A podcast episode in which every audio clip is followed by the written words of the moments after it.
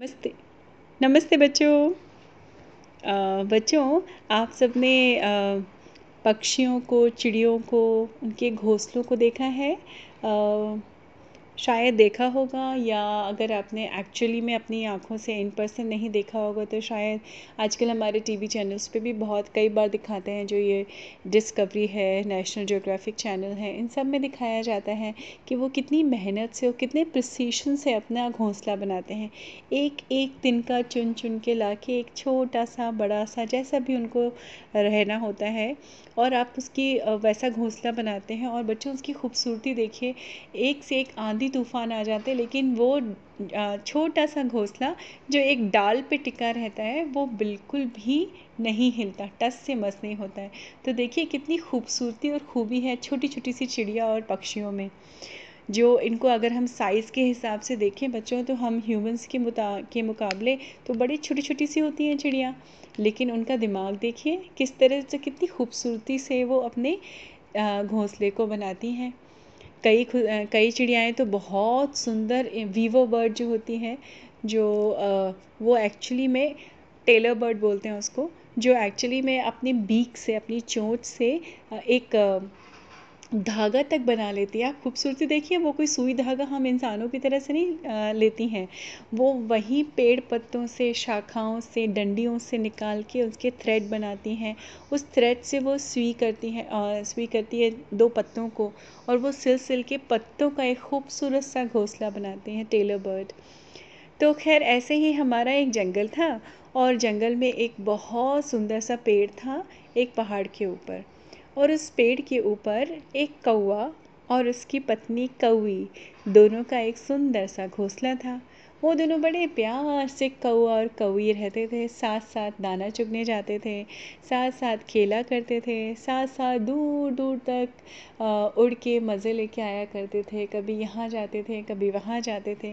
तो ऐसे ही लाइफ होती है। बच्चों पक्षियों की तो खुला आकाश और आकाश में जितनी दूर तक आप उड़ के जा सकें लेकिन लौट के कहाँ आना होता है हमेशा अपने घोंसलों पे।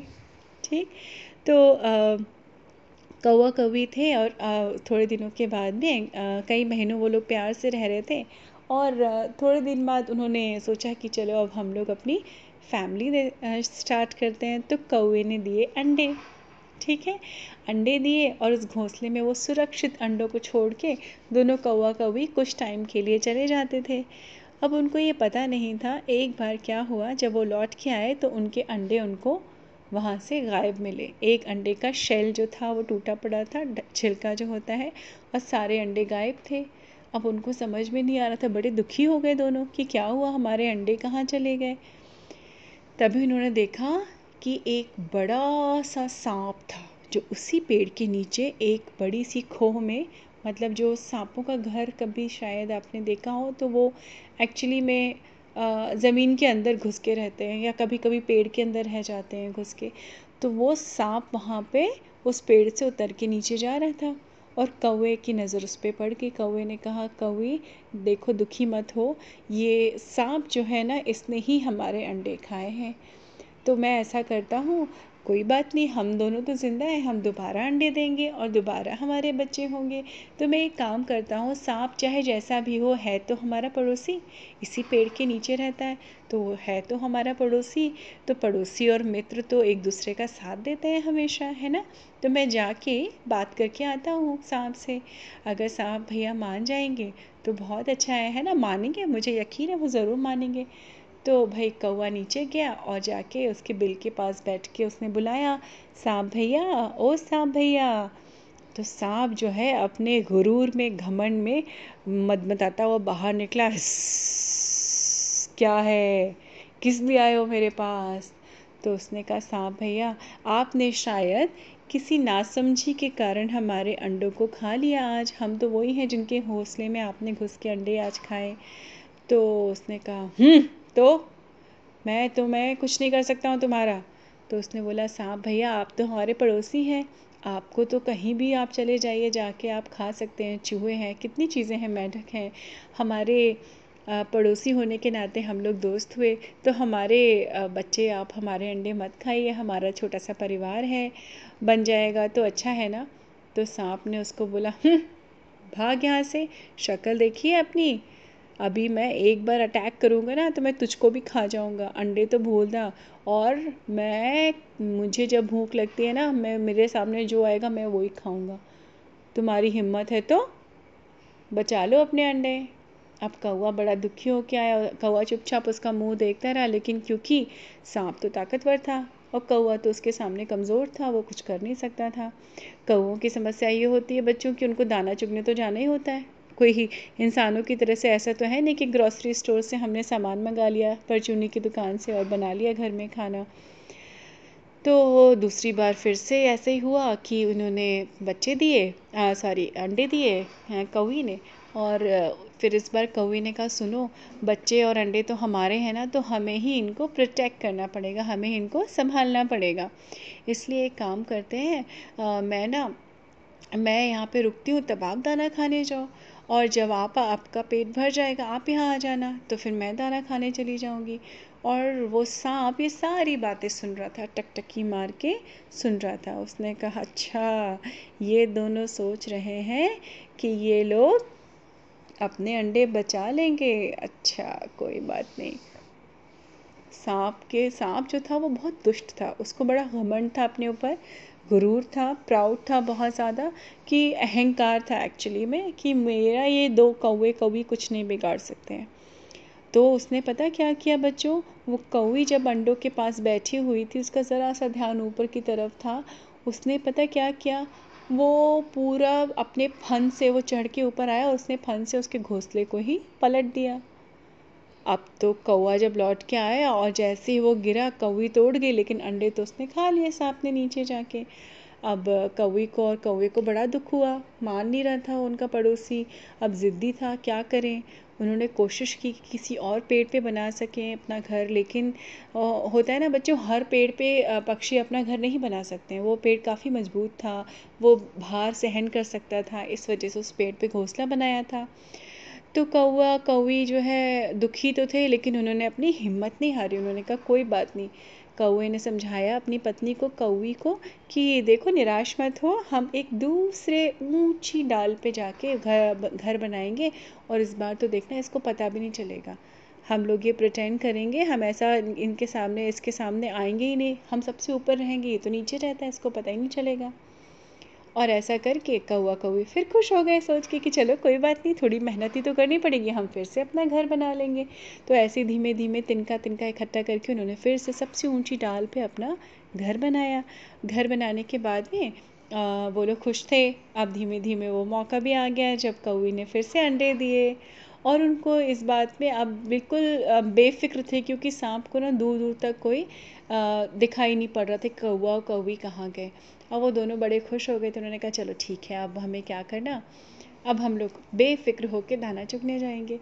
तो अंडों को छोड़ के वो लोग दाना चुगने गए। लेकिन जैसे ही वो उड़ के थोड़ी दूर गए थे, सांप बहुत ही बदमाश था। उसको पता था कि कौए कौवी ने उस वाली डाल पे, ऊपर डाल पे अपना घर बना लिया। और सांप तो क्या होता है बच्चों, देखा आपने सिर्फ़ चिकने सरफेस पे, जैसे हमारे घर के जो फर्श होते हैं चिकने चिकने ना, वो उस पर नहीं चल पाते हैं।